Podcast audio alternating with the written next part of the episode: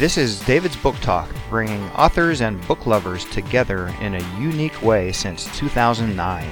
Visit us at davidsbooktalk.com and join the conversation at facebook.com slash davidsbooktalk. But first, pull up a chair, relax, and enjoy today's episode. Here's your host, David English. Hello, and welcome to David's Book Talk. And you can hear our author in the background. He's eager to get started. His name is Jon Land, and his book, his new book, is the Murder She Wrote book called The Murder of Twelve. Hello.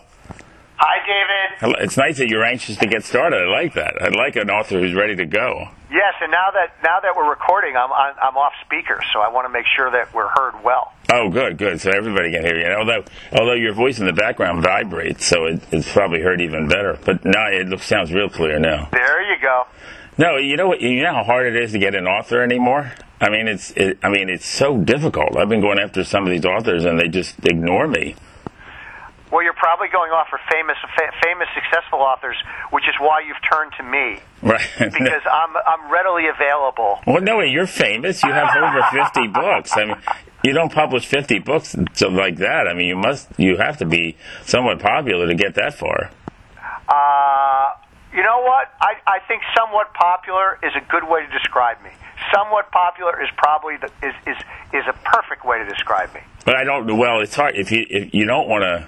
I mean, e- uh, let's fa- face it. Authors are like anybody else; they have egos, so you got to be careful what you say to them. no, seriously. I mean, I, I've offended authors. I'm very. I, I no, nobody, maybe nobody. Well, you know Dennis Lehane. I did offend him one time. But you know, it, you say something you don't mean to offend, and it just it just does. You know, yeah. that's the. I that, promise you won't offend me. know, really. I promise. You don't even know what I'm going to ask yet. But I, I, it's impossible to offend me. People- just, people out there are thinking, "Oh yeah, he's probably sent him all the questions beforehand."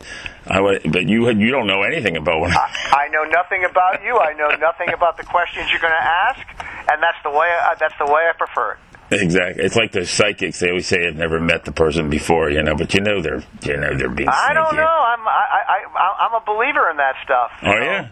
Yeah, and What- Maybe you should write a murder she wrote book about that. that's not a bad idea. Uh, I, there were a couple. T- there, there, they, psychics were featured in a couple of the TV shows spread about by by, and one of them was played by a famous actress, but I can't remember her name. Um, it'll come to me. Oh, me. you mean Patricia Arquette? Uh, no. Oh no, that was a great show. That was that was Medium. But I'm talking about a show, uh, episodes of the original Murder She Wrote TV show. Oh, So oh. that's because basically, David, to jump in a little bit, Don Bain, a wonderful writer in his own right, um, wrote the first 46 books in the series. But Don Bain had never watched a single episode of the show. And in his first book that he wrote, he has Jessica driving a car, which is sacrilege to any Murder She Wrote Oh, fan because God. neither Angela Lansbury nor Jessica Fletcher ever got their driver's license. That's right. So when I took over the series, I said I've never read any of the books, but I've watched all the shows. I want to go back and and write these books the way they would be written in 2020. In the case, in that case, it was actually 2017 because that's when I started after taking over the series. So my goal and intention was to recreate no, almost novelizations of extended series. So you'd be able to hear Angela Lansbury in My Jessica. You would you would see all your favorite characters, and I would and, and my instinct was at least for the first handful of books to remain in Cabot Cove. I get criticized, David, um, at times, uh, rightfully so, for diverting from the, the the typical cozy format. I don't really know what the cozy format is. I think you write the best book you can, and people can label it whatever they want. Um, but it was important to me to to capture Jessica in, in terms of coziness in her element, which is Cabot Cove, with the people, the staples in her life that we came to know so well um, in the in the long running TV series. Sheriff Mort Metzger, Dr. Seth Hazlitt, Detective Harry McGraw. You know, every time you pick up a Murder She Wrote book that I've written, all those people are going to be in the book.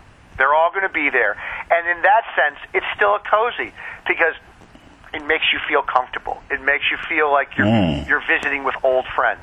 Right. And that's what, that's well, cozies have a reputation for like small town, same characters, everybody knows one another, kind of thing too. So that, and in that way, sometimes it be, it, sometimes that turns people off. I don't know why, but this book is so is so different. It's I would ne- I would never consider this a cozy. Although, Well, you- you're making a great point, um, and you I think you may have just defined the genre. right, The thing is, that is not Murder She Wrote. That was never the television show. Jessica was a worldly woman, and the show went all over the world Yes. for her episodes. And some some of the past books have done that. Um, they've taken her out of Cabot Cove. So you've just given the definition of a cozy, and you've just also explained in that definition, more or less, why Murder She Wrote was never meant to be a traditional cozy. Remember, when the television show came on the air in the 80s, they had the the the, the, the term cozy hadn't even been invented yet. So if I'm going back and recreating what I in recreating the television show, some of the greatest episodes, like the murder of Sherlock Holmes, which was the 90 minute pilot, Yeah. and Murder Takes the Bus, um, which is also in the first season. Um, that is kind of what Murder of 12 is a homage to. In addition, of course, to Agatha Christie's classic mystery, which may be the most famous mystery of all time, and then there were none. Um, and that's what murder, the Murder of Twelve is kind of a modern day take on that great story. it's it's interesting you should mention that bus episode. It's one of my favorite episodes. Yes, I loved it. That and the one where they go to that cabin, that snowy cabin, and get snowed in. I love that one too. You know, you're making a great point because there is something elemental and something fundamental about a story set where people are trapped. And I don't know how to explain it. I think it stro- stokes our deepest, most inbred fears. Right. That the claustrophobia of being stuck in a storm. You know, I think there's a uh, a warmth. uh, You know, if it happens once in the middle of winter, it's okay if you're home. But if you're not home, if you're stranded on a highway, if you're stranded in an office building, if you're if you if you can't get back and, and the world is holding you where you don't want to be, that is a very powerful theme, and it's what accounts for the success of so many mysteries um, and so many stories. Most recently, I guess, would be the Hateful Eight, the Quentin Tarantino Oh, yeah. movie Mhm. that stranded eight people in the midst of a snowstorm at. Um, you know, at a road in the in the nineteen at the in the eighteen hundreds, because it's a western, at a um, you know at a roadside bar, restaurant, whatever they you know, a saloon. Um, so there is a great quality to these kind of claustrophobic tales. The challenge with the murder of twelve was doing the one doing them justice, doing justice to um, murder takes the bus, doing justice to and then there were none.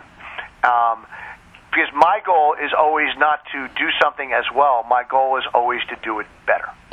Well, what's great about the Murder of Twelve, your book, is that we don't know what's going on, and that's what drives us to read more and more and more of this book.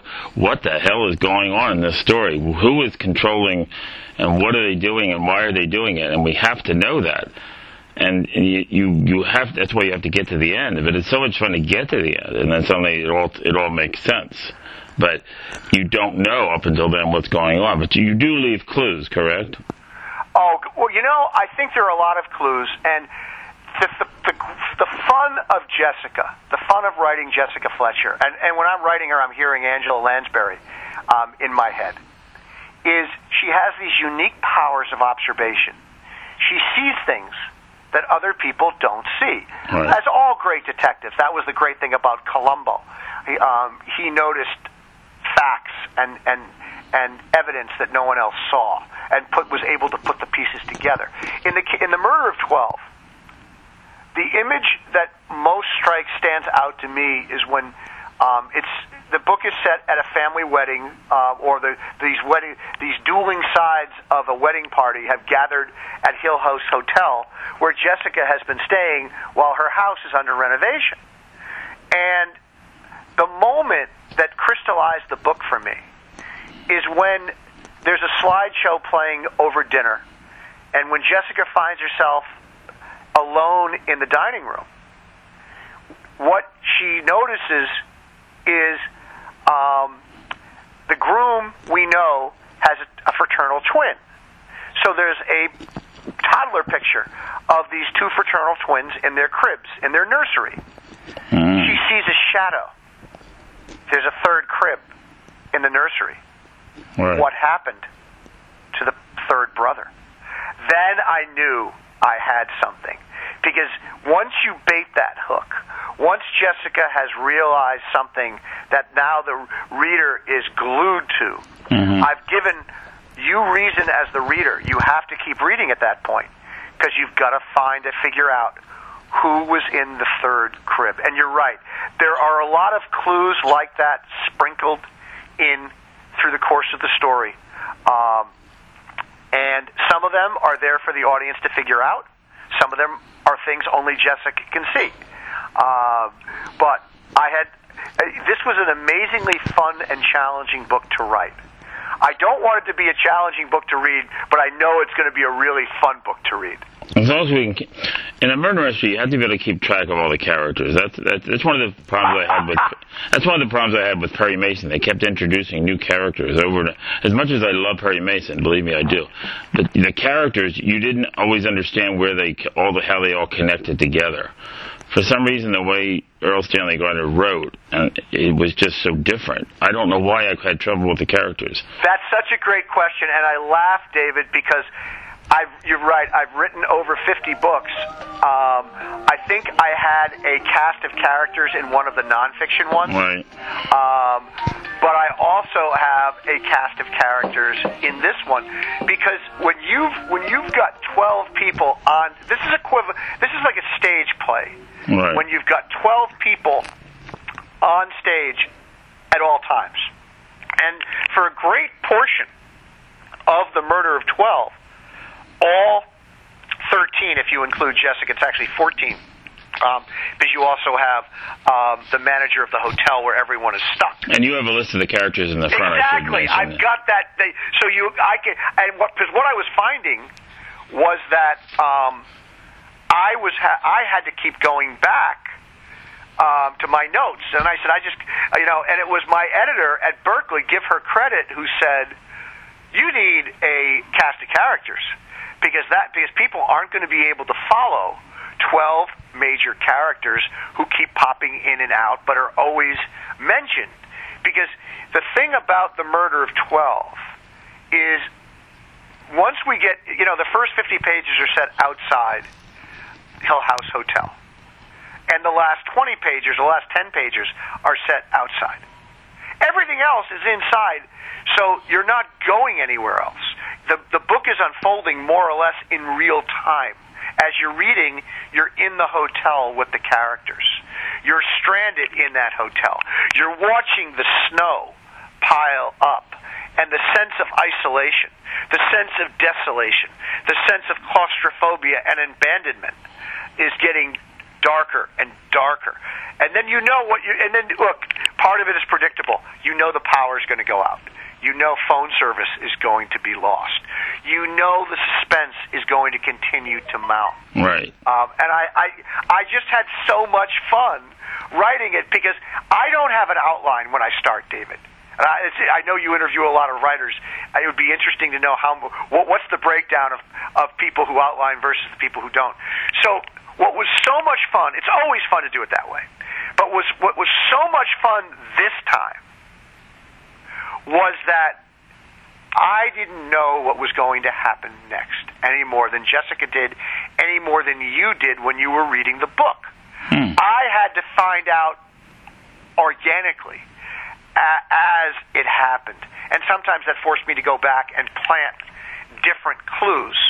Um, you know, because I did go back. Yeah, at some point, though, you have to know you have to you have to know the killer, so you can leave those clues, so you can, so it makes sense. I, I don't know. It's like you're flying blind. I'm amazed that you you didn't outline it. Well, in the case of that third crib, you're you're you're making a great point because once I figured out the third crib and who was actually in it, then I had a, no, a notion of what I was building towards. So you're right. There was that one thing I knew, and it was a question of how to get to it. I think because this book also contains the classic locked room murder, where one of the twelve, the murder of twelve, not all of them die. I'm not giving anything away by saying that. Mm-hmm. Um, but one of the murders takes place in a locked ba- in the, in the locked bedroom portion of a suite.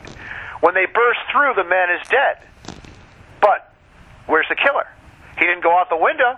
He didn't come. There's only one other exit the door. So what happened to him? In retrospect, like any great movie that has a twist ending, The Usual Suspects, The Sixth Sense, um, Identity, like any great movie or book that has a twist ending, it's always obvious in retrospect. And when you go back and consider that one scene, what Jessica realizes she missed, because she's human, and she missed a clue. But if she had gotten that clue, the book would have ended about 100 pages earlier. So Right. it's it's a good thing she didn't. But that's what I meant before about ratcheting up the stakes, the suspense. And what we have to remember is anybody can miss anything. And we, we say to ourselves, well, she's so brilliant. How could she miss something like that?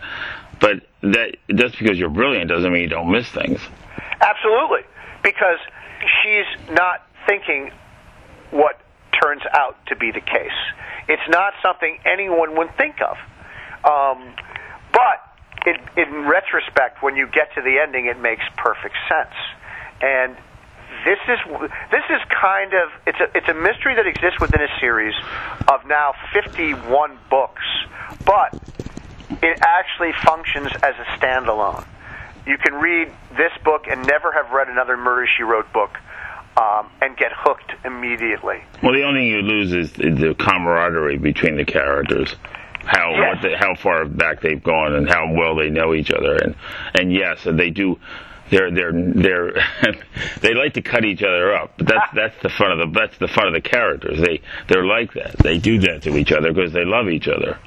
Yes, and and the interesting thing is there, David. Whenever you take over, well, it hasn't happened very often. Uh, there haven't, there aren't a lot of mystery series that have reached 50 books. You mentioned one of the few that has, and that's Perry, Erle Stanley Gardner, Perry Mason. There were 85 books in the Perry Mason series that Gardner wrote, and I believe there were others that others that other writers did when they Right. picked up the series from him. So, um, Sherlock Holmes, for example, the, arguably the greatest, the most famous detective in history, there were only four full-length novels and about 45 to 50 short stories. That's it. But and he has, and we ahead. know for a fact that um, Conan Doyle didn't after a while didn't want to write them anymore. No, she she killed him off, and the queen made her, begged her to bring him back. And um, you know, there are, there are stories that Ian Fleming did the same thing with James Bond at the end of the book from Russia with Love, which is not it's the second movie, but it was the fifth or sixth book. And at the end of From Russia with Love, Rosa Klebb gets him with the spike in her in her in her in her shoe. Oh. Um, and and he, the the book ends with him falling to the to the floor, and you wonder in that sense was Fleming trying to do what Arthur Conan Doyle tried to do? I mean, how do you keep a character fresh for, I mean, with Jessica Fletcher, 50 books, that's a lot of books. And to keep her as fresh in the first book, as in the 50th book as the first, it's got to be very difficult. Now, you, you, you've started, you said you started on 47? yes, my, uh, 47. Yes, I started. I did 47, 48, 49, and But now, did you go back and read the first 46? Absolutely not. I didn't. I I, I, I, I, had read a couple. Of, I read a, a couple of them. I read enough to know that I didn't want to write them this way. And Oh, I thought the writing. I thought the writing was very good, but the last five that I wanted to be up to date were written not just by Don Bain but his wife Renee. But I felt they were very well written, but not very well told. How many how many copies do they? Do you know the figures? How many copies are sold of, of those of, of the series so far? Oh, you mean total? Yeah. Oh my God! You know that's a great question, and, and I would say I don't. I've never asked that question, and they, you know, books sold more back years ago. I mean, just paperback was much bigger, and this was before digital. I mean, um, I, I'm gonna make. I'm gonna guess somewhere around 20 million. Oh 15 wow. million, 10 million. Um, I, I don't think that's much. I don't think it's a stretch that it's somewhere in that. Probably not 20 million, but probably in the area of 10. That's a lot. I mean, that's a lot of books. I wish I had written and gotten paid for them all. Yeah, really. Now you now you have this is book number fifty. This one, the murder of 12? 51. This is fifty-one, and you you've already completed fifty-two. 52 is already up and available on Amazon. It's called Murder in Season. And what I did, the first three books, I was, you know, I really wanted to learn what I was doing. And and I'm, you know, I it was I had never written in first person. I had never written um, from the viewpoint of an older woman, and I had never written a mystery. I'm a thriller writer. Right. So. Um, And there, and that's a, yet another question. What's the difference Yes, between a mystery and, and- a thriller? Well, we'll get to that, I'm sure. but the, the thing for me was um, learning the process, learning to, to understand how to write a book like this. And then when I when, uh, when I got through the first three, which was uh, where I had assumed the last contract Don Bain did, but was unable to fulfill because of his declining health and then death. But then when I signed my first contract solo, um, what I wanted to do was was write books that would freshen the series up, that would make it feel alive again after so many. So in book 50, and this was conversations I had with the st- with, with my team, the editors at Berkley, uh, the editorial director Tom Colgan. This was a, this was a team effort, and in book 50, for example, I wanted to do what no one had ever done before on the TV show or the books. I wanted to introduce Jessica as a younger woman when she's still married to her husband Frank. They're raising. Their, Oh, what a great idea! They're young, and I did it as a flashback, so it's within another story, and we we get to watch Jessica solve her first murder. So there it was, book 50, book 50 in the series, and you were seeing something you had never seen before. For book 51, they had uh, the uh, the con- the notion of doing a remake essentially of the, of the greatest mystery, the most famous mystery ever told, and then there were none, was very appealing to me because if you're going to be if you're going to be compared to something, if you're going to chase something, go after the best. And then I figured it was time to do a Christmas themed mystery so I could bring back characters we hadn't seen in a while. So in Murder in Season, which will be released in November, um, the book that follows the murder of 12, Grady comes with his family, his his you know Frank, little Frank, um, Jessica's great nephew, and and his wife Donna. They come for the holidays, and of course they their purchase their presence ends up being very important to the solution of the murders. Um, I I think when a writer is having fun writing, and I kind of got at this before, when you're having fun writing, the reader is going to have fun reading. People ask me all the time, what's the most important thing? What's the first thing you would tell someone to tell a, a young writer or a beginning writer? And I used to say, tell a great story. Beginning, middle, and end. It sounds easy, but it's actually not easy at all. If it was easy, a lot more people would be doing it. Um, tell a great story. Now I've added something to that. I say, have fun telling a great story, because nothing more is more, whatever you're writing. You, if you're enjoying it, if the process is bringing a smile to your face, if you look forward to getting back behind the keyboard, then the reader is going to look forward. To, as soon as they put that book down, they're not going to be able to. Uh, they're not. They they won't be able to wait until they can pick it up again. I can't tell you, and this is the greatest compliment any writer can get. Um, besides being number one on the New York Times bestseller list, uh, when someone writes you and say, or, or you go on Goodreads and it shows you how long it takes people to read the book. I can't believe people who've written me and said they read it in one sitting. On Goodreads, people there are 50 people who've left reviews. Uh, some reviews are better than others, but almost every one of them read the book within two days. Um, Which means not- they couldn't wait to get back to it. they couldn't, or they just, and in some cases they read it straight through. Or they skipped their dinner and their lunch. Ah, that's all right. And you see, the thing is, it's a little shorter, even than the other Murder She Wrote books. It's sixty-eight thousand words. Right. Do So- you really want your readers to go hungry, though? Uh, I, I want them to go hungry. I don't want them to go broke because then they can't buy more titles. That's right. Do you think there's people? Do you think there's people out there who have all 51 co- uh, uh, in the series? That's a great question. Um, I'd like to see. what? I'd like to see a picture of like all of them together on a bookshelf. Wouldn't that be something? Because you'd see all the hardcovers, how how the hardcover. Well, how many? You only have. You only own the ones you wrote, right? I don't own any of them because they're actually o- the books are actually owned.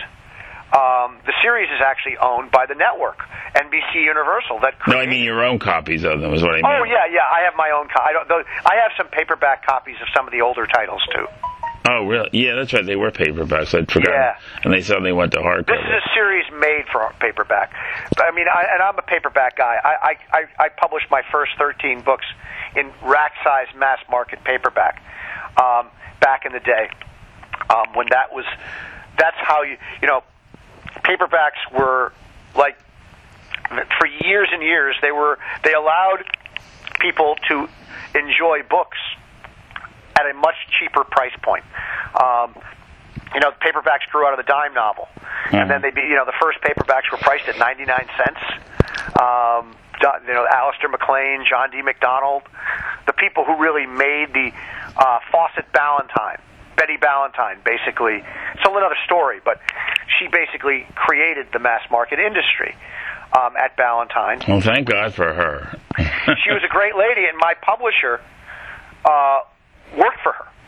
So he, I, I, I- have so much respect for the great Tom Doherty because he came up um, from the bottom and, and ended up owning his own imprint, in Tor Forge, which is now uh, which is now umbrellaed under the the Macmillan brand. Um, but it's it, How exciting must that be to, to publish books? You know. Well, I, I think, of course, uh, the the challenges of it in this day and age.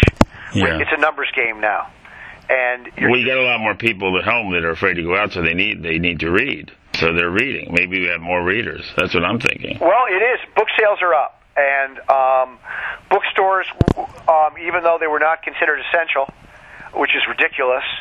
Um, even though bookstores had to close, they were able to do curbside. They're they're essential in in that people need a distraction. I think. I, I I think there is a joy to reading, and what Well, if you ever if you think of yourself, if you couldn't read for four months, it would drive you crazy. It would drive me Well, nuts. it's especially the when it's if you're a writer, part of your business is being a reader. It's it's what you do. No writer, you can't be a writer if you're not a reader. If you don't love to read, you can't you can't write. So you've you've written over fifty books now, I have. and have you are the, have any of them been agonizing to write, or have they all been a pleasure to write? Some of the nonfiction is harder because I also do nonfiction. Oh, Because sometimes when I do nonfiction, somebody gives me a mess and I have to fix it. Um, and it's difficult. Uh, you seem like a really brilliant guy, though. Just talking to you, you seem really smart. Well, I'm, I'm, I'm, I'm talking from cue cards here. You know, I'm I make sure that. Uh, no, you're not. No, you're not. No, no, no, no, no. so you know, I think there are stages of books, but one one of the, another thing I tell what what what separates the professional from the amateur writer, and I've been both. Um, when you're younger, you go off on tangents, even though you know it doesn't feel right, but you keep doing it, and then you write 50 pages, 100 pages that you end up taking out. As you get older and more experienced, when you get that feeling that something is off in what you're doing, you, you immediately stop. And you go back to where you lost your way and, and excise those four or five, six, seven pages and say, okay, this wasn't, this didn't go where I wanted to. Right. So you, you plug the gap with something else. Uh, Well, what your your your next book that's coming out? You sent me a copy, by the way. Thank you. What is what, is that more of a thriller than a mystery? it is. That's my series. That that's me. So That's- there's no there's no murderer in it. Oh, there's a lot of there's a, the mystery isn't so much who the killer is. The mystery is what are what is it they're going to do and how are they going to do it. And in the case of the opening scene of Strong from the Heart, number 11 in the Texas Ranger Caitlin Strong series, is a town of 300 people dies in a single night within minutes. Something killed them all. Something. The bad guys in the book did not do it inadvertently. The bad guys in the book have discovered a super weapon. They were building something else. They were making something else. This was an offshoot of that. Now, we don't know that at the beginning. So, in both a mystery and a thriller, you're putting a puzzle together. The writer is assembling a puzzle for the reader to disassemble and then put back and have fun fitting all the pieces where they belong. The difference is, in a mystery, it's about who committed the crime. In a thriller, it's about preventing someone from doing something much worse. So, a thriller is is basically about prevention. A mystery is about solving what's already happened.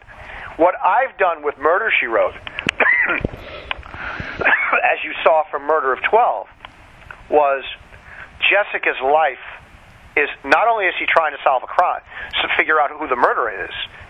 If she fails, she will be murdered too. Right. She will die if she fails. So, she's terrified. I mean, and she- she's very you're right she's scared. But that's more like that's where the murder she wrote series becomes more like a thriller because jessica's life is in danger. The same way Caitlin, Caitlin strong's life is in danger in strong from the heart. Um, so obviously there's a lot more action in my Caitlin Strong thrillers than there are in my Murder She Wrote mysteries. Um, there's a, there's more of a sense of, of, of climax, of action, of gunfights, shootings. Um, you know, hey, more people die. no- no exaggeration. More people die in the in the prologue of Strong from the Heart than have been killed in the entire Murder She Wrote book series. oh wow. 300 versus 51 times however many, but it's certainly not going to reach 300. So how how old do you figure Jessica Fletcher is in this murder murder of twelve? How old is she? I picture her as being somewhere around 65 or 66. Okay. Eternally. She never, her life changes, but she doesn't age. There's one scene where she goes outside, and and I thought, oh my God, she's really going to go outside by herself, and it freaked me out when I first read it. I was like, wow. You know, it's a very good point. And here's the thing. I mean, at 65 years old, I mean, people today are afraid to leave their house, but for a different reason. But Well, I, I'm 63. uh, You know, but you sound like you're about 43. Well, that's that's how I, I, I many will say that's how I look, and that's I probably feel more like 25. Knock on wood. But remember something, Jessica, the Jessica Fletcher that I write is five foot eight because that's how tall Angela Lansbury is. We've established that she rides her bike, she jogs, and we've we established that because it's winter, she's been jogging on the treadmill in the basement gym of the hotel where she's staying. so you're saying she's in good shape? I'm saying this is not a woman who is adverse to physical situations because she's in she she is the she's in excellent shape for a 65 or 66 year old woman, but fact is is that the reason she goes outside isn't because she wants to in the middle middle of, middle of a blizzard. She has to. She has to because Right. she's the only one who can find the generator. And if they don't kick the generator on, everyone's going to freeze to death. So Right. they've got to get that generator on, or they're all going to be dead by dawn. Um, and that's so. There's no choice, and it doesn't make her any less heroic. It just makes the fact that it makes her more human. Right. Exactly. You do what you have to do, and there's there's sort of like an adrenaline thing with that too. When you you really have to do something and you put your mind to do it, you have sort of a, you you almost feel like you have sort of more energy to do it because you put your mind to do it. You're like, I'm going to do this, so you have that extra adren- adrenaline rush going through you. Well, necessity is the mother of invention. And I, I think that Jessica's heroism is rooted in any number of things. It, it, ever since the TV series, she's m- almost so many of the cases she investigated were because someone had been falsely accused, someone she knew. And she had to prove someone else did it in order to get them out of jail. And so there's a, it's there's often a personal aspect to what Jessica is doing. She's fiercely loyal. Um, she's many things, but when when I think about Jessica, I think she was way ahead of her time. 1984 is when the series came on the air. Jessica was a was an independent modern woman, a widow who did not need who didn't define herself by remarrying or anything else. She had built an independent life for herself as a strong, independent woman in 1984. I wanted to bring that notion back, and it wasn't because of, you know, the, the Me Too movement. It wasn't. It wasn't a political decision.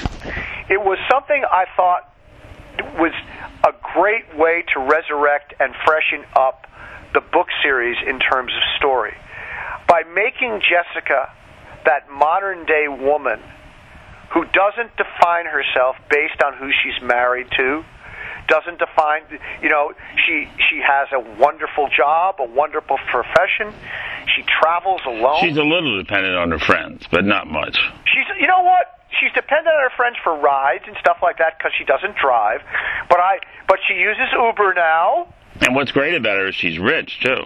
Well, we, which we don't get too much into, uh, although you, she is she, as successful as she is, she's written.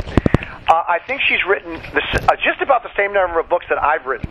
I'm talking about J.B. Fletcher has written about 48 books, starting with The Corpse Danced at Midnight. Right. That was the book that her nephew submitted to a publisher without letting her know, and in the pilot episode, The Murder of Sherlock Holmes. So Jessica becomes a best-selling author by accident, but now that she's so successful, yeah, she's made a lot of money over the years.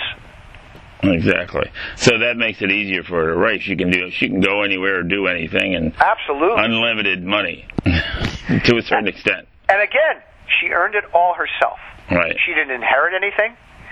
She didn't. No one gave her anything. It's all her.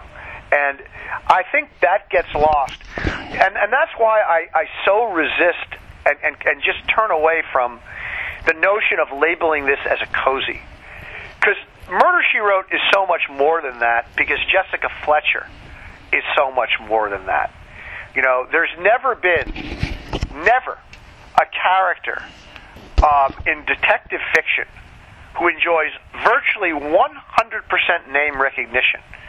It's almost impossible to find somebody who hasn't heard of Murder She Wrote. Even young people know Murder She Wrote. Yeah, Thanks to the reruns. And last year, they were made available on Amazon Prime. You could, if you had Amazon Prime, you could watch them for free. Right. Um, and many people did that. And some of the best ratings Hallmark Mystery gets is is on old uh, Jessica Fletcher reruns, and none of the other older mysteries they rerun, Diagnosis, Murder, Columbo, um, they all do well, but none of them get the ratings at one o'clock, two o'clock, three o'clock in the morning that Jessica Fletcher gets. Right. Well, Angela Lansbury, there's something so likable about her. I mean, she's so real and everything. Every time you ever see her, she's real. I mean, I mean just a, a likable person. Just her personality comes through in the series, and you just can't believe in real life she's not as nice a person as that. I think she she very likely is, and the interesting thing is she wasn't the first choice to play Jessica. Jean Stapleton from All in Oh, the yeah, Family yeah. was the first choice. They went to Angela Lansbury, I remember that. and and who knows how what what it would have been like with Jean Stapleton. Angela Lansbury, it was just the perfect timing for her to do something like this, and she threw herself not not only into the character but into the series. She produced the series. You know, she was responsible for. I mean, look at the the guest stars that series attracted. Brian Keith, Chuck Connors, some of the biggest names of that era. And, Right. they, and they, it attracted them because they all wanted to work with Angela Lansbury. But I'll tell you a story that typifies what you're getting at. The story that very few people know about. Um, it's on the internet, but it's it's. Um, there was a for for three or four seasons. There was a character in a wheelchair, the librarian, the local librarian. Madlyn Rhue, yeah. Yeah, There you go. Madlyn Rhue had lost her job on another TV show when she was diagnosed with multiple sclerosis and couldn't work regularly anymore. When she, if she had lost her, if, once she lost that TV show, she was going to lose her medical benefits. What a sweet, would what a sweet thing to do. that's just the way. That's just the way it is in in, in Hollywood. Anywhere else, you lose your job. So Angela Lansbury was friendly with her, and she basically wrote that role. And only she uh, and and Madlyn Rhue only appeared in about two episodes a season while she was on the show, but it allowed her to get a full salary and to keep her medical benefits. That's the kind of person Angela Lansbury is.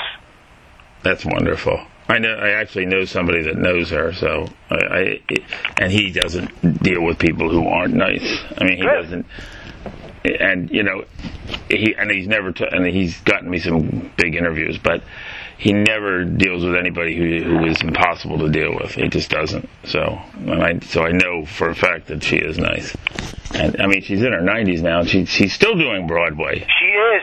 She is. And if you remember, about seven years ago, I wonder how she would like your book. well, that that I have I I dedicated.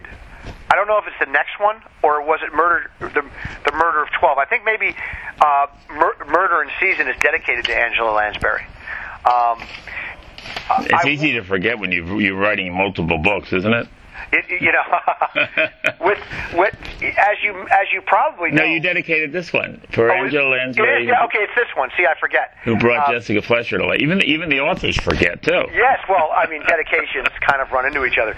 But um, about ten, you know, some time ago, I think it was about a decade ago, CBS was ready to bring Murder She Wrote back, and they had cast Octavia Spencer as Jessica Fletcher. Oh, that's a good idea. They were going to reboot it. They were going to start, and basically, Octavia Spencer heard that Angela Lansbury was unhappy, that she didn't want anyone else to play that role, and Octavia Spencer said, "I'm out.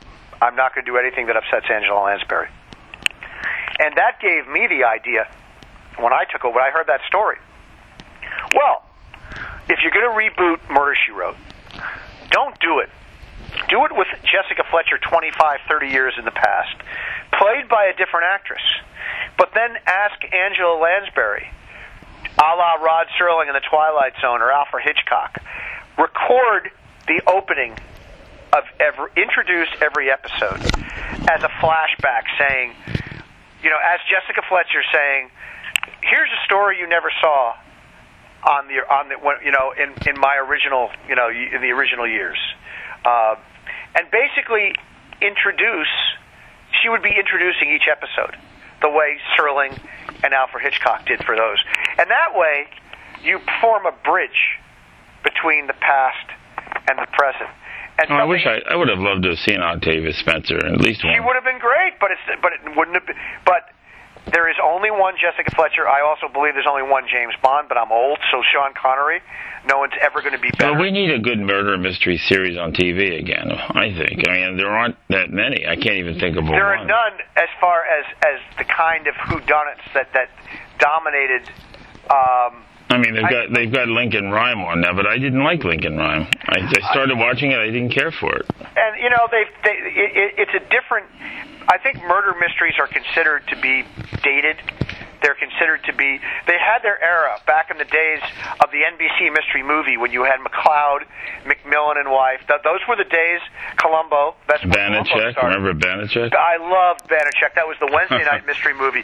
Banacek was one of the best written series because I, I read the pilot was, was was this thing where a football player disappears on the field, vanishes on the field. You're watching a football game, and all of a sudden the guy is gone. Oh So, wow! and, but also George Peppard, uh, those great that great opening sequence with him sculling up. Petrocelli too. Uh, I don't remember that one. It was that who was who played Petrocelli? That Barry Nelson, uh, not Barry Nelson. It was uh, Barry somebody. God, what was his? It wasn't name? Barry Sullivan, right? No, no, no, no, no, not Barry Sullivan. Well, I can see his face. I can't think of his name. Now Barry Nelson's somebody different. No, It's you go Barry back. Nelson. It was, it, you know, it was, um, you know, What was that guy? No, I'm- getting names mixed up. I think. you'll, you'll, you know, you, you'll think of it. Um, but because I, remember Petrocelli, and I can see it too. It, it wasn't Anthony Franciosa. Um, No, no, But no. I can see him. I can see the character right now. Um, Longstreet was James James Franciscus, but there was a wonderful tradition of mysteries Uh, just like there was a, a period of westerns where westerns dominated TV, there was a period where private eye shows dominated TV. I mean, Hawaiian Eye, Surfside Six, 77 Sunset Strip, they were all the same show. They were exactly the same show with different settings and different ca- and different actors. Oh, by the way, the name is Barry Newman. Barry Newman. Okay. Barry Newman. All right. People out there are loo- looking it up, and I'm. you got to let people know what the answer is, or they'll freak out. So it's Barry Yeah, Newman. and, you know, and it's it's it's interesting to watch the remake, and I haven't watched it yet, but it's interesting to see Perry Mason come back Oh, it's wonderful. in a It's- different incan, in, in, you know incarnation. But I love stuff like that when you get when they're done well, and you meet Paul Drake and you meet you know the the, the secretary Vera Stella. Um, you know you I, I'm waiting for Lieutenant Trag and Hamilton Berger. But what's, what's really interesting is that, that that Paul Drake actually beats up Perry Mason in Yeah. the second episode. It's fascinating. But it's like it's almost, but it brings a smile to your face because you're seeing something being retold, the origins of how Perry Mason became Perry Mason. Well, if you watch if you watch the old Perry Mason show, you realize they had a contentious relationship at times. They got on each other's nerves at times, but that's only natural when you're around each other so much. And I remember the episode. One of my favorite episodes is when um, Mason defends Paul Drake of murder. Yeah. Paul Drake's in jail. Um, I have not missed any episode of Perry Mason. I have not missed any episode of Murder She Wrote. I mean, all these know, shows I- are just. Do, would you agree that the best Perry Mason episodes, though, were the ones that had Hamilton Berger before he got lung cancer and had to Yeah. cut back? Oh yeah. Well, There was, absolutely. there was something about his battles with Perry Mason. He never won any of them. Well, you know when when they did the TV movies and Hal Holbrook took over, he did a great job. Interesting because there's a now now there really isn't too much of a resemblance. Hal Holbrook has a similar, you know, he's that kind of character actor who can take over a role. Um, you know, because it's very difficult to play someone who was that iconic in that role. Oh yeah, he he really he really nailed it, and not And he- and he was- fully no, but but he came awfully close. He came so close as I wanted more after the after the four that I saw him in. I wanted more. I, I was hoping they'd make it into a series, but no, not so much. I, I guess. I mean, I don't think Hal Holbrook wanted to be stuck on TV for a series. Al anyway. Holbrook did a right around the time of, of the mystery movies. He was in a series. There was a there, there was a rotating wheel on. I think it was CBS. It might have been. Uh, I think it was CBS called The Bold Ones. Oh, and he, yeah. And he played the senator, and it was great, great television. Well, he knew he knew how to act. I mean, he knew he was a stage trained actor, he also had the great one man show with with Mark Twain. and he's still alive. He's like ninety five years old. Yep, he's he was still absolute- going. He was 90 when he did Into the Wild. He had and he was nominated for Best Supporting Actor in the movie Into the Wild, starring Emile Hirsch. God bless the him. He, the man just keeps going on stronger than ever. Wonder, wonderful. There are moments in that movie. You know, Hal Holbrook. He's also uh, killed it in Wall Street as the as the moral center of the movie, along with Martin Sheen. You know, I have never seen Wall Street fully. You need to, it is a timeless film. It is right up there with The Godfather and Jaws as far as movies that will never get old. Right. Because it's about, you know, besides the technology and Michael Douglas's gigantic cell phone, the story resonates and it continues to resonate because it's about greed. It's it's all the Shakespearean Isn't it interesting how greed is just a timeless thing? It'll never stop. Never. It, it's also interesting because if you look at what Wall Street has begot us, the, the, the, the sons of Wall Street, the forebears of Wall Street, are shows like Succession on HBO and Billions on Showtime. Right. Stories about fabulously wealthy, powerful men who's, who are defined by their money. The difference is, in Wall Street, there are characters who offer a chance at redemption. There are alternatives to Gordon Gekko. There are chances for characters to do right. The, the sons of Wall Street, Succession and Billions, are the antithesis of traditional storytelling because there is absolutely no one in the series to root for. Neither series has a hero. Now, which one is Paul Giamatti on? Is he on Billions? He's on Billions. Paul Giamatti is. What was that? actor. The movie he did that really, really defined him was Cinderella Man. Oh my God, Cinder! He is just tremendous in Cinderella Man. He is. He, he, I don't think he's one of those actors who never gives a bad performance. And you know, we're get, talking about that. There's an irony to Angela Lansbury playing Jessica Fletcher, because the character she is most compared with is Miss Marple, Jane Marple, Oh yeah. Agatha, one of Agatha Christie's other series. And, and for my money, those Agatha Christie movies with Miss Marple, the old black and white ones, she was played by four different actresses, or five. Martha Margaret Rutherford is one of them. Very good, because I thought it was uh, Dame Edith Evans, but it wasn't. She never played her. But Angela Lansbury was the last actress to play Miss Marple. And then five or six years later, she got offered Jessica Fletcher. Wait, wait, she she was in the one with Elizabeth Taylor, wasn't she? I don't remember. I didn't even see it. I just saw that it was it, it, she it was the last one they made, and I think it might have been a TV movie, Right. Not a made for not a, not a theatrical What film. was that called? Yeah, it was, and I think Elizabeth Taylor. Something about a, there was a big party or something. I can't remember that. That either. would figure. That that would figure. Uh, But I just remember Elizabeth Taylor being in it, and I don't know why she. I, I guess she just stuck out in my head. I think I thought I thought that was a theatrical movie. it might have been. I think it was. TV, but I'm not 100 percent sure. Yeah, yeah. But you but you're right. I mean, she, uh, of course they're going to compare her to Miss Marple, but there's so much more to to to. The and- challenge, the challenge for a writer taking over a series like Murder She Wrote, writing a book like The Murder of Twelve, is so much of uh, of Jessica Fletcher is ingrained in people's heads, and the problem, the biggest challenge I face, is that I'm going by the mythology of the movies, of of the TV show. Sorry, not the books. So when I get a letter, an email, an email, a note from someone, or I see it on Amazon, and they give me one star, they criticize me because in the books, Mort Metzger divorces his never-seen wife Adele. We never see her in the TV show; she just gets mentioned, and marries someone else.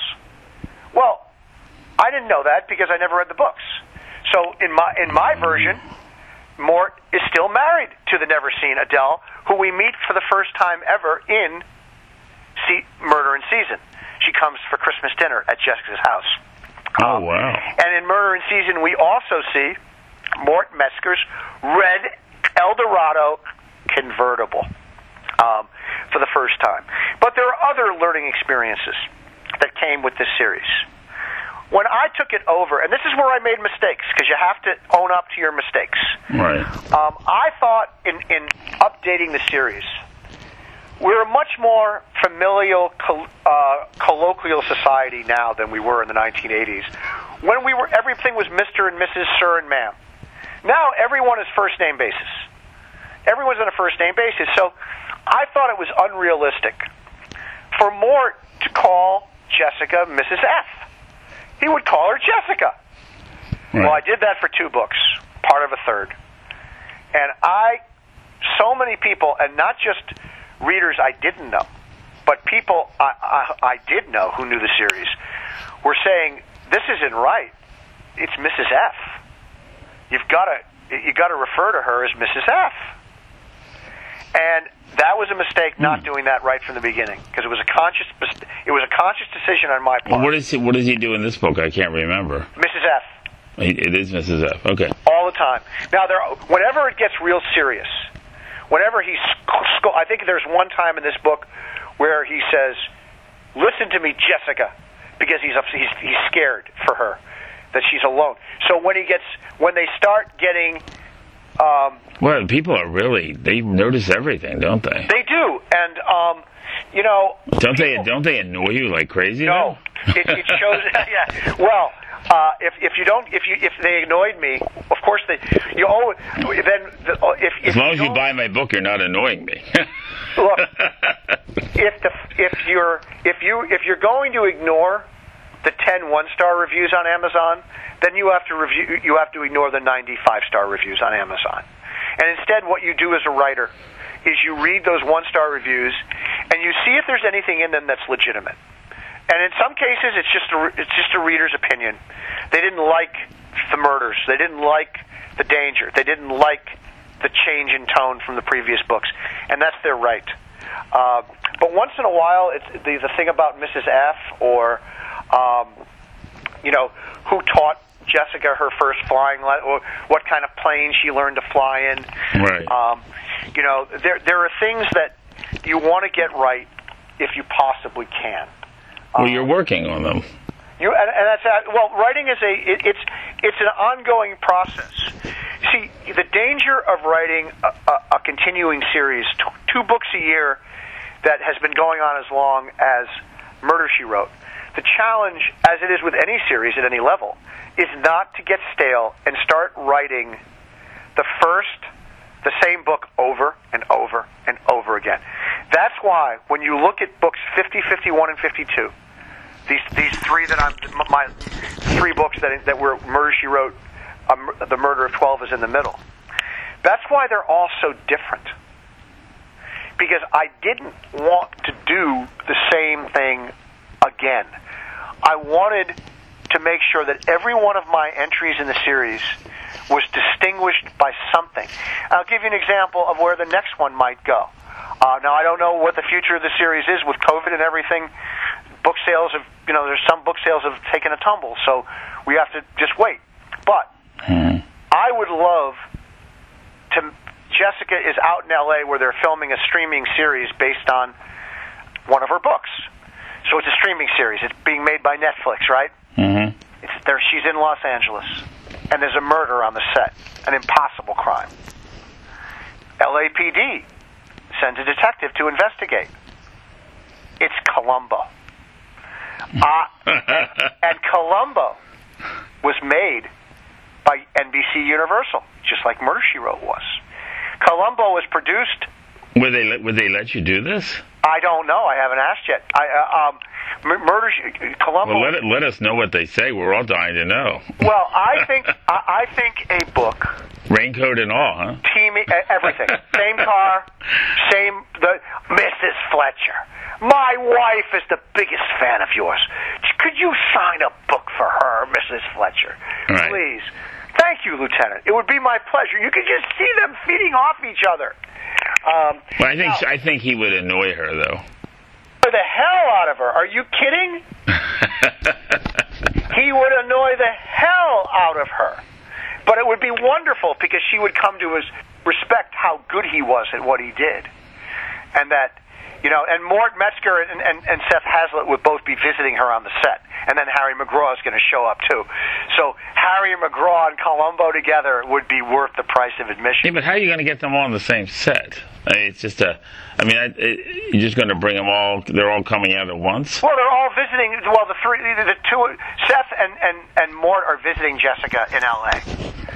Um, and No, I like the. I, I love the idea. I'm just. I'm just. Yeah, it's you know what? It's one of those things where the idea may be too big, but it's just like my challenge as a writer is to make every Well, who, but but naturally, Jessica would have to solve the crime before Columbo. they would. I don't know what would happen, but see, my job, no matter what I'm writing uh, in a series, my own or Murder She Wrote, which is now my own because I take ownership. Well, you can't have. Well, you couldn't have. what, what, what, what you do, what, what is to make every single title seem fresh and original. To make every single title as energetic and fun as the first. You make it sound easy. It isn't, well, you know what? When you, it, it's, it's important, it's not easy, but, um, it's kind of like what Samuel Johnson said about a dog walking on its hind legs. It is seldom done well, but you're, you are, you are surprised to be seeing it done at all.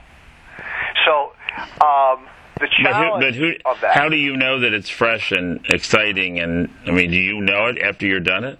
I'm, I know it as I'm writing it because I'm the first person to Okay. read everything I write. So how do you know you can do it? How do you know you can pull it off time after time after time? um, because if if I finish a book and, and, and I don't have the immediate desire to start the next one in the series, I, I know that it's get, it's gotten a little stale. That it isn't what it was before, and I need to I need to find in the next book a way to make it fun again. Because writing is about fun. it, it, it has to be fun, as I mentioned before, fun for the reader, but especially fun for the for, for, fun for the writer. But it's got to be fun for the reader. And it's interesting when you were mentioning about taking a, a, a note a note from the classics. Um, when that book, A Girl on the Train, came out, well, that's that's a homage to Strangers on a Train, or one of the, or other books like I think there was one called What Mrs. McGillicuddy Saw by Agatha Christie. Mm-hmm. There, there, there's a, there's a very similar book to that. Uh, the Girl on the Train. The Girl on the Train is a wonderful book. I loved it but you, you think, wow, all they did was take a from another classic and and put their own original spin on it. Victor Hugo once wrote, "Good writers borrow, great writers steal." And did he really say that? Yeah, and it's also been uh, yes, either that. Yeah, I, I've seen it also attributed to Picasso, great artist. But as long as it's not an obvious steal, I mean, it, it's, well, it's inspiration. It's it's it's what we, no. All writers start off imitating their favorites, and the same thing is true of painters. The same thing is true of musicians until you get your own level of confidence. I started off basically stealing from Robert Ludlum, Stephen King, David Morrell, Clive Cussler. I could take you back to my early books and point out scenes and tell you exactly where I stole them from. Right. Uh, but, but none of those none of those writers even noticed. Of course not, because there was there were more differences in, in almost anyone else's mind. No one else reading them would, would say, "Oh, you stole this from." No, I knew it. But it wasn't that. It wasn't so blatantly obvious. And there's nothing wrong with that um, because it's how we learn. It's how we grow. If you look at why is it always easier if you have two dogs to train the second dog? Because the second dog is already it's it's easier because the second dog is watching the first, the older dog, and it's learning from the older dog. We all learn by observation. Um, well, you, you, you like your next the next uh, Jessup book you're going to write, does the idea totally come from you, or does your editor, does, does your, is your editor able to say, "Here's, I have some ideas"?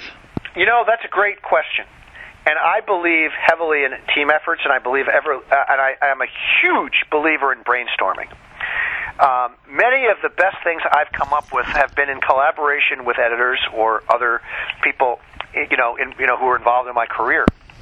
Um, and it's a matter of saying what ha- and just having a conversation. And I may have a very rough idea, and that's how some of these books start as a very rough idea. And then a couple conversations with my editor, or what I'll do is I'll write up a one-page summary of what I want to do. And then my editor reads it and says, "Well, let's. What about this? What about this? What about this? What about this? What about this?" And a lot of that "what about." That's the two great, two of the greatest words. What if is a great is a great phrase for writers, what about dot dot dot? When someone says, "Hey, did you think about doing this?" and, and sometimes I get a chill and I go, "Oh my god, that's right. perfect." And it happens at every stage of the book. Um, you know, I had a Caitlin Strong book, my favorite in the series, uh, called Strong Light of Day. I think it was the sixth or seventh. Um, and there are eleven now, sixth or seventh. And in this book, there was one thing I, I had never been able to figure out. And I was right down to the final draft, and I still hadn't figured it out. And somebody else, and this is why it's important to get new, you know, I have beta readers uh, who read my, my stuff at different stages. And I have one reader who's a professional book reviewer and a, and a, and a good writer in his own right. And he read the manuscript and said, well, what if blank is blank's father? And I went, oh my God, that's and the whole book, and that was the last draft, mm. and then the whole book fell into place. You can never avoid, as a writer, those magical moments where something someone says or something you realize, all of a sudden, um, you know, I've had books where I was struggling halfway through, and I said, these two characters, I'm having trouble with them, and then I realized these two characters were really one person. Hmm. And I had been writing one person, but dividing them into. So I went back, and it and kind of like I'll give you an example of this. I've, I saw this interview or read this interview with M Night Shyamalan. Hmm. and he never admit he won't even admit this anymore that it's true. But I read, I know I read the interview, and M Night Shyamalan was asked how he came up with the idea for The Sixth Sense, and he said, "Well, I didn't really come up with that idea." And it was, and it was like, "What? Um, what do you mean?" He goes, "Well, I set out to write a movie about a failed psychiatrist who achieves redemption by by counseling a young boy who thinks he can see dead people, only to realize that the boy really can." Um, and then he's writing the story about an alienated man who has no, who's so alienated and isolated from the world that he can't even talk to anyone. And then halfway through the movie, he realized that that character was a ghost. And when he went back to write, rewrite those scenes in the screenplay, he realized they were already written just the way. It's almost like his subconscious knew something his conscious didn't. Sometimes you're not writing the book you think you're writing. And part of what Hmm. separates a really good writer from a not as good writer is willingness to let the story take you where the story wants to go. Um, that's what I did with Murder She Wrote. Uh, uh, with Mur- I'm, I keep calling it that, but it's really with the Murder of Twelve. I'm going to give you an example. The thing that stuck out with me, one of the things I found brilliant in the book, and then there were none by Agatha Christie, was every time a murder happens, one of the figurines of the ten little boy, the, you know, the, te- the the ten soldiers goes missing Right, exactly. and it's the nursery rhyme. The people are being killed by something that's thematically close to the nursery rhyme, and then, but I didn't have anything like that in the Murder of Twelve, and I said I, I, I it just wasn't there, and I was accepting that. But then I realized, what if there were a grandfather clock? Now I'd already written half the book. So I went back and inserted a grandfather clock in the lobby. You'll remember the scene. Yes. And when it goes off at midnight, everybody turns toward it and they see the one and the two, the Roman numerals have been crossed out. And then when, as as the book goes on, every time someone is murdered, someone there's another Roman numeral crossed off. You borrowed a great idea from somebody. Absolutely, but that wasn't something that was that I had planned to do. It was something that came to me organically in the process of writing the book. Some people can think creatively and tap into the part of their subconscious when they outline. I can't do that as well. Um, I, I, I do write these one or two page treatments or synopses just with the broad strokes. So people will get a general idea about the direction I want to take a story in, a book in. And that, but as far as the connective tissue, the thing that bonds the book together and um, brings it to life is a good way of putting it. Brings the characters to life. Are things I'm not aware of. I'll give you an example from Murder in Season. I didn't know when I started the book that J- Jessica's nephew Grady, who she raised after his parents, she raised with her husband Frank after his parents died in an accident. I didn't know that Grady had been fired from his job. I didn't know he was going to go off on his own and he needed he was going to ask Jessica for help to do that to Mm. establish his own business. But something pushed me in that direction. And I guess what it is and what makes me not uh, capable of writing a cozy is I think every scene needs to be defined by some form of conflict, some revelation. At the end of every scene, we want to know something that we didn't know before. That's a very high bar for a writer to set for himself or herself. But it's very important because It doesn't. It doesn't stop you from being a writer. It's a challenge, but it's a huge challenge. it, it, it's it's what makes you. A, it's there's a difference, David, between a writer and a storyteller. I mean, does a writer ever not? Is, is there ever a point where a writer can't write anymore? I mean, Stephen King threatened to retire, but look where that went. Nowhere.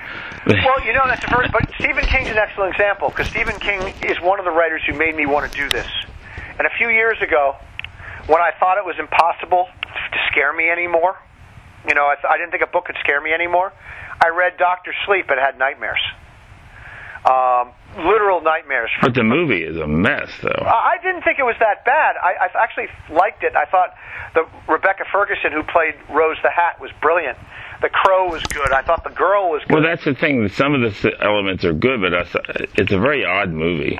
It is. It's. I think it's. It's. It, the book was more literary than it was, and I think it's harder to capture. But the point I want to get at with Stephen King is he was brilliant in his youth, and then he went through a stage where, where I thought his books were unreadable when he was writing The Girl Who Loved Tom Gordon. Insomnia. Insomnia is a. Insomnia and the Regulators and Bag of Bones, and it's like I gave him up.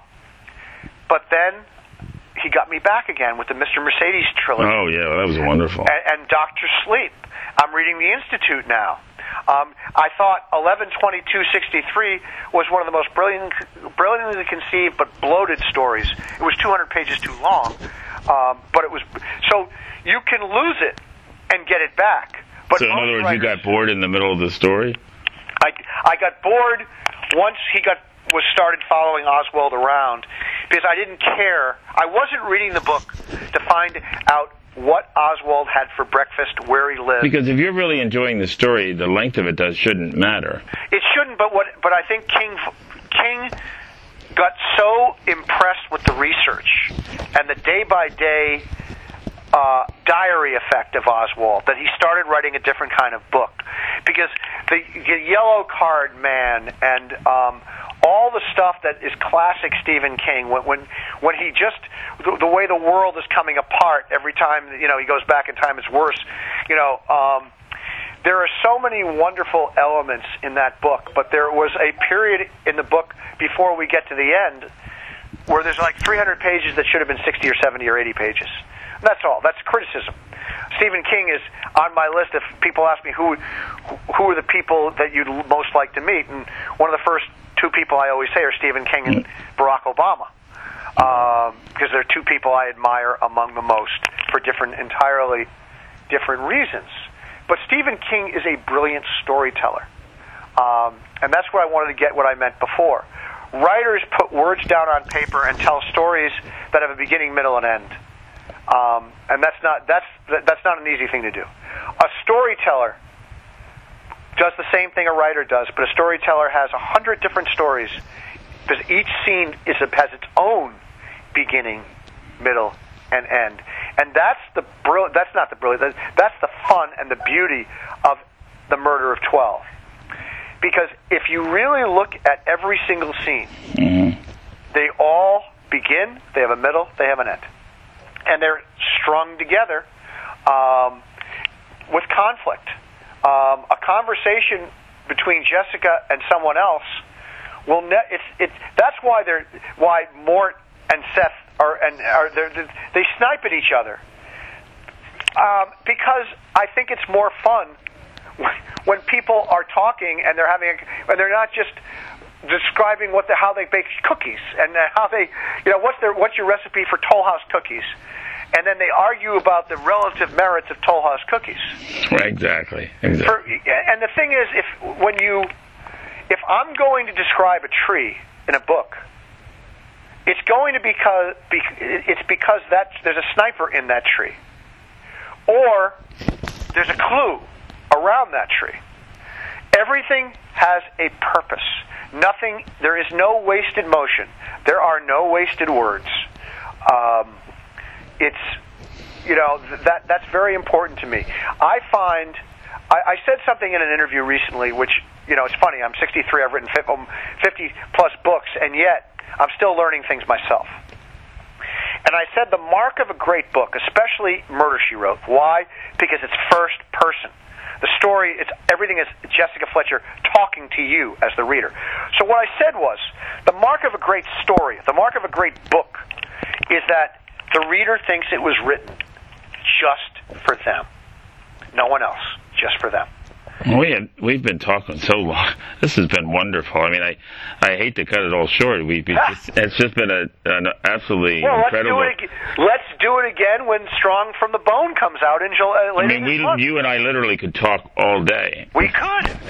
And there's so many things that there's so many wonderful things we could say and uh, and bounce off each other. It's been I, I can't tell you how wonderful it's been. It's and I want to mention the book one more time. It's called Murder She Wrote: The Murder of Twelve. It's out in hardcover from Berkley Books, and I really enjoyed it. I really, really enjoyed it. I'm looking forward to Murder in Season. And don't forget, Strong from the Heart. And Strong from the Heart. That's in July, August. Yep, you're gonna, you're gonna, you know, you, you. you It is July now. It's July, month. it's July 28th, so it'll be out later this year. Oh yeah, right in time, right in the right in the hot season. There So it you is. Perfect can- summer book. So you can sit in your bedroom, turn the air on, and enjoy the book. That's the point. and there you go. you are just a wonderful guy, and you're so Thank you, David. you're so easy to talk to, and so so wonderfully forthcoming. It's it's just a refreshing, wonderful thing. if you always tell the truth, you never have to remember what you said. That's right. and this has been David's Book Talk. We'll talk to you next time. You have just enjoyed the podcast of David's Book Talk, brought to you by your host, book lover David English. Please visit us at davidsbooktalk.com. Follow us on Facebook and Twitter and subscribe to our podcast. We want to hear from you, and we don't want you to miss our upcoming shows with top authors like Mary Higgins Clark, Patricia Cornwell, Lisa Scottoline, Jackie Collins, Nelson DeMille, Michael Connelly, Sue Grafton, Steve Martini, Dale Brown, David Baldacci.